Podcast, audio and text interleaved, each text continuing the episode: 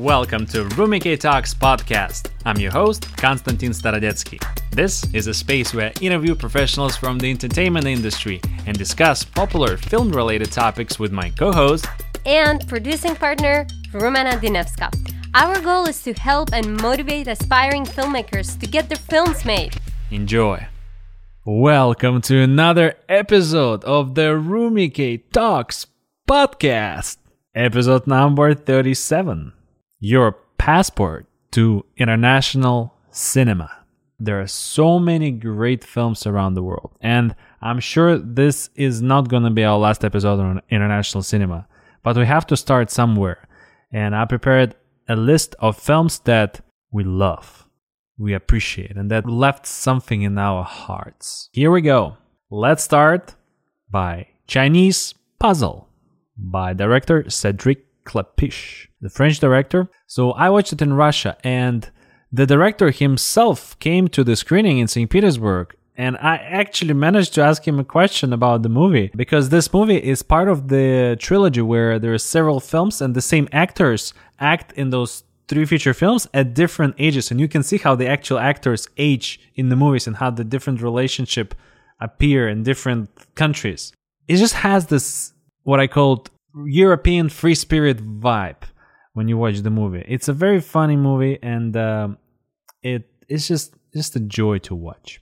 Another one on the list is the Innocents by director Eskil Vogt or Voigt. I'm sorry for pronunciation, but the movie just blew our minds when we were watching with Amanda. This is like a horror thriller film, and the innocents are the kids I'm not gonna spoil a lot of things, at least, but I'm gonna tell you that those kids have some special powers, and those powers are used in a way that we've never seen in the movies. Or at least I have never seen. And I watched a lot of films. The way that it is shot, the way that the story unwinds is just terrifying and entertaining at the same time. And on top of that, it shows the location and, and places and, and the lifestyles that we are not commonly familiar with while watching Hollywood films, which is another great layer that adds another dimension to the film. So I highly recommend to watch that one too. And this one is uh, uh, Roman and I love both. Is the um, the film by director Lee Chang Dong, Burning based on Haruki Murakami's story. It has this vibe of Haruki Murakami books. This, I would say, is one of the few great adaptation of the books that you can find in the movies. It just absorbs you, the film. It, it just puts you in this strange mindset of weird, but it's kind of okay to be weird. I think I feel like you know what I mean when you watch the film. So now let's spice it up a little bit with the great oldies that really inspired me to make my own films and to come to America and just passionate about cinema and especially the first one on the list and the first one is Cinema Paradiso. Cinema Paradiso is like the only one movie that any filmmaker has to watch. And it's uh, directed by Giuseppe Tor- uh, Tornatore. And again, I'm sorry for butchering the name, but your movie is incredible. It makes you feel cinema. It's just this movie is pure cinema. It's it's period. The storyline, the tone the director created, the locations, the dream is just you know, and the whole and the whole vibe of the cinema, the cinema theater, and the projection of the actual film rolls and the kid. It's just like makes you feel alive, makes you feel like there are good movies in this world. So Rumki, what else? What is something in your list? I have to say that I love international cinema. I've always loved European movies, art house films. So for this list, we really, really limited it to a small number of recent international movies that I and Konstantin think are worth seeing. So, of course, I'm gonna recommend something from my own country, Macedonia, and it's the film Honeyland, directed by Tamara Kotevska and Ljubomir Stefanov. This film is actually a documentary, but it's so soulful. It's basically about a woman that's a beekeeper and she's the only one that in the village in the area that is the one of the last beekeepers of wild bees. So you follow her journey throughout the mountains and how she's like keeping bees and how she's like getting bees and, and creating and making honey basically, but also her relationship with this nomad family that comes along the way. So it's very interesting. It's a very beautiful story about humanity and her life and we got the chance to see it at USC actually here in LA yeah. and the directors were guests and we, I got to speak to them a little bit and we tried the honey, the actual honey. Yeah, they brought the, the, honey from the movie. Spoon. Yeah. um, yeah, and further on, I recommend the movie Parasite by director Bong Joon Ho. Of course, Parasite won the Oscar a few years ago for a Best Picture. I think it's very well deserved because this film is, is just had everything that I think a film can have. It was entertaining, it had a social commentary, it was uh, also mysterious and like a thriller in a way. So it was just a great mix and it showed that international films have a place in America as well and in Hollywood that it's not like they're so artistic that we cannot be entertained by them. It showed that a movie can be an art movie and an entertainment movie at the same time. Further on, the movie Loveless, which is by a Russian director, Andrei Zvyagintsev. So this movie is actually a drama and it's pretty tragic in its own way. It's about how parents, modern parents, don't pay attention to their children.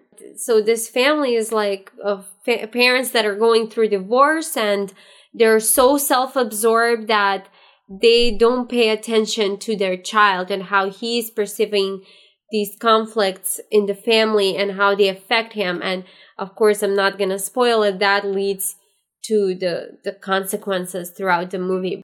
While we're here let's mention one from the oldies uh, of course, another Russian director, Andrei Tarkovsky, Stalker or Stalker. It will be in Russian. It's amazing. Yeah. Everyone should try to watch some of Tarkovsky's films because they're pure cinema. If you have no idea where to start with movies and how to get into international cinema, you start looking for the international film festivals like the Berlin International Film Festival, Cannes Film Festival, Toronto International Film Festival, Sundance, Venice, all of these festivals curate films from any from everywhere around the world and they because they're so competitive there's so many submissions each year you know that the selection process is very specific and you're going to find some great independent films there. So another way i would recommend is also head to your library and see some films there. Criterion Collection also has a great collection of international films that you can take a look at or find them on your favorite streaming platform. I love that now the streaming platforms like Netflix, HBO, Apple TV and stuff, they're giving more opportunities for foreign films to also come forward and show their films and be available to everyone. Yeah, and in the worst case scenario, you can always uh, rent the movie, uh, pay like from anywhere from like three to six dollars to watch a movie that is not available anywhere. It is always an option. Just try not to download them from pirate websites, so creators actually receive some money for creating. Yeah, exactly. yeah. So now we have the list of these films. Make it a theme experience. Create a themed movie nights when I was in St. Petersburg, we had a movie theater that had a night movie marathon. So they have Italian cinema night or French cinema night. There were three feature films in one night, starting at 11:59 p.m. and ending around 6 a.m. And in between there is a music break and snack break and wine break. So it was just the whole experience of watching those films, and they really left a mark in my heart and uh, as a filmmaker and as a film lover. You can uh, create your own night of Italian cinema or French cinema or even Australian weekend. Come on, you can do it. Also, to make it uh, very nice, decorate your room accordingly to the theme and even cook some meals from that particular country that are. This is a great idea. We have to do it now. yeah, yeah, make make it and uh, feel it. Feel the Italian cinema. Feel the French cinema. It will make it a, a very nice experience. But the best thing that you can do is to actually travel to an international film festival. Imagine you get tickets to France, you go to Cannes, you stay there over several days in a nice hotel. You may even meet the stars of the movies. You can see them every day at the festival. You watch all the brand new films that never been shown in public before that will be shown on streaming services only later. Mm-hmm. it's it's it's just the dream experience for film lover. And besides you're gonna meet other film lovers and gonna connect and maybe who knows you're gonna make your own film. So do it. Travel to an international film festival and feel it all. So Rumki, what else can we add to our passport to international cinema? Well, you can make it a challenge. Try to watch one movie from every country or from a particular continent. mm-hmm. Short or feature. Yes, support short films. Short films can be great as well. Remember that a lot of the foreign films, unfortunately, because they come from smaller countries where there's not a lot of funding, they don't get distribution and they don't get the same opportunities and the same earnings like American films. So it's important for us to support them and try to watch more and more international films. So make it a challenge for yourself and just switch it up. Try different countries, different continents, and share your discoveries on social media and tag us on Twitter or Instagram at the RumiKay Mhm. Studio. So our Instagram is and Twitter is at RumiKay Studio, and we would love to hear your opinions, your thoughts. Maybe you try the movies that we recommended in this episode. Try to watch them. We love to hear what you think, and we love to support some international filmmakers as well. That's your passport to international cinema. Take it or leave it and enjoy it. Now on to the obsession of the week. Rumki, what is your obsession? My obsession of the week is our new wireless mics. So, we've been planning for a while with Konstantin to get ourselves some wireless microphones so we can shoot more narrative short films even without a budget or with a very small budget. Yeah, that's one of the things that really separates kind of professional films from amateur films is the sound. So you have to make sure even if your film is like low budget and you just shoot it in your house and stuff, it's very important for the sound to be high quality. So when you screen it or you submit it to festivals, it's just not annoying. Also, depending on the film festival, if it's a, some low budget film festival, then yeah, you're gonna be suffering through some of the films because of the sound. But if it's a high f- film festival, even if your story is great and your sound sucks and there is some technical problems, it just won't get there because they have quality control. And what is your obsession of the week? This week, I'm obsessed with the Berlin International Film Festival because it's time for Germany and German cinema and cinema around the world that comes to Germany.